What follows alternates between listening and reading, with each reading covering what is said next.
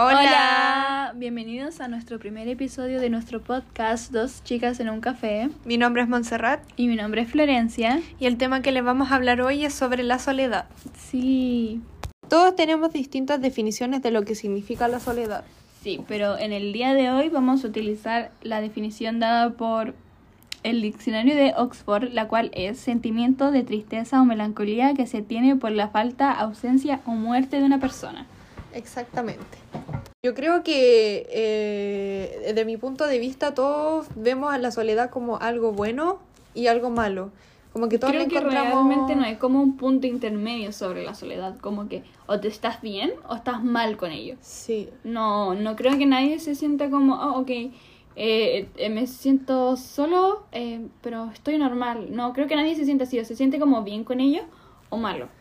Porque puede ser por el hecho de que te estás en soledad, pero te sientes bien con eso en, en el sentido de que a lo mejor como que necesitabas tú tener ese momento contigo. No sé si me explico. sí, sí, sí, sí, sí, creo que sí. Pero también eh, eh, yo creo que lo que más se ve siempre es ver el lado como negativo de la soledad, porque en sí la soledad es eso, estar solo. Y yo creo que en sí los humanos nunca, jamás hemos estado solos, siempre desde, históricamente, siempre lo hacemos todo en conjunto, entonces en sí el humano no está acostumbrado a estar solo, siempre busca un confort, una persona con la, aunque sea una persona, pero sentirse acompañado es lo que más le gusta al ser humano. Sí, También no necesariamente con una persona, puede ser una mascota que siempre está ahí acompañando, ya sea perro, gato, Cualquier cualquier mascota. Sí, creo que con eso estoy totalmente de acuerdo contigo, porque eh, estar solo es difícil, además de... Una, creo que es muy diferente sentirse solo como una tarde a que ya sentirse así como por días y semanas, meses o quizá incluso un año. Creo que eso ya es más difícil de comprender porque eso no creo que mucha gente pase por eso y las que les debe pasar debe ser bastante complicado. Tampoco hay que olvidar el grupo de gente que se siente solo a pesar de que tiene un gran grupo de amigos o hasta con la familia, no nada les llena, tienen una soledad por dentro que es muy triste. Triste, Sí. sí, porque melancólico y nostálgico porque al final eh, es siento que esas personas eh, no sé tienen ay qué triste pero tienen como problema de comunicación Mm, porque siento que si alguien se sienta con esa persona a lo mejor y hablan sobre sentimientos emociones a lo mejor ella no se siente tan sola porque siento que a lo mejor se siente sola porque no la comprenden claro. entonces, a pesar de estar rodeada de, de tanta gente, creo que esa puede ser una de las razones por las cuales tú te sientes así. Así. Así. También hay mucha gente que evade la soledad porque le tiene miedo a sus pensamientos. Entonces se rodea de mucha gente para no llegar nunca al momento de quedarse solo y, y pensar y sobrepensar tantos temas. Entonces es muy triste. Básicamente el contexto de, de todo esto de que es, es mucha tristeza, pero bueno, sí, yo creo que también eh, I, I agree with you, no sé cómo se dice eso en, español. Ya, pero la cosa es que concuerdo contigo. Sí. Porque ah, también me he sido de ese tipo de persona de que quiero estar con gente para no sobrepensar o como mantenerme ocupada también puede ser Claro. para no sobrepensar las cosas. Y creo que de igual es válido porque sobrepensar no es bueno.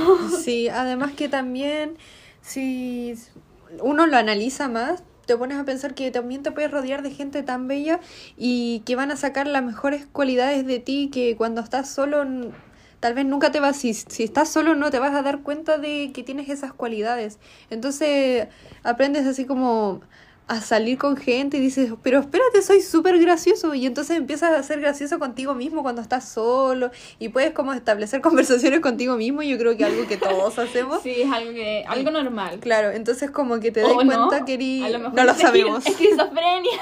No. Pero algo, algo que de verdad es como impresionante. Yo, por ejemplo, por mi parte, como que me di cuenta de que... eh, soy divertida, ya. yo eh, divertidísima, ¿no? Divertida. No divertida, pero yo sé que eh, pude sacarle. Provecho. Le puedo sacar sonrisa a mis amigos y aprendí que también puedo sacarme sonrisas a mí misma. Y es una cuestión que puedes ir aprendiendo y rodearte de gente no es malo. Y, y te ayuda a no estar solo también y no sobrepensar las cosas.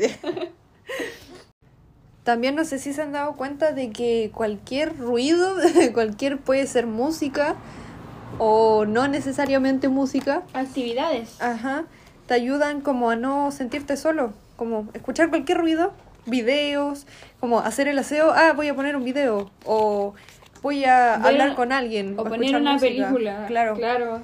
Eso te ayuda porque en sí yo creo que a muchos no nos gusta estar solo. Sí, pero siento que a la vez es importante saber manejar la soledad y cuándo saber da- darte tiempo para ti mismo Exacto. y estar solo y, so- y pensar las cosas, pero no en el sentido de sobrepensar las cosas malas, sino como de estoy haciendo las cosas bien, a lo mejor debo cambiar. Y Mm. no necesariamente eso tiene que ser algo malo, porque al final del día estás mejorando tú mismo. Sí, y también yo creo que hay que aprender a diferenciar de sentirse solo y estar solo. Sí, Porque estar solo es estar contigo mismo, te acompañas en muchas cosas.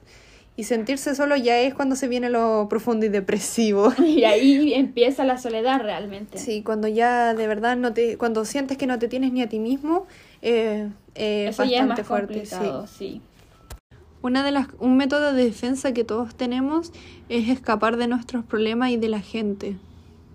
Sí, y también creo que últimamente se está romantizando mucho el estar solo y, y alejarse y no volver a hablar con nadie más, pero creo que al final eso no, no sé si realmente está tan bien porque al final siempre está esa pequeña gente que te saca una sonrisa o que te a lo mejor te sientes solo, pero cuando estás con esa persona eh, estás mejor y creo que mucha gente no se detiene mucho a pensar eso, en cómo una pequeña cosa, acción, te puede hacer sentir mejor y a veces si te vas, no sé, a cualquier parte del mundo, eso ya no ocurriría, porque ahí sí estarías solo y ahí ya estarías por tu cuenta.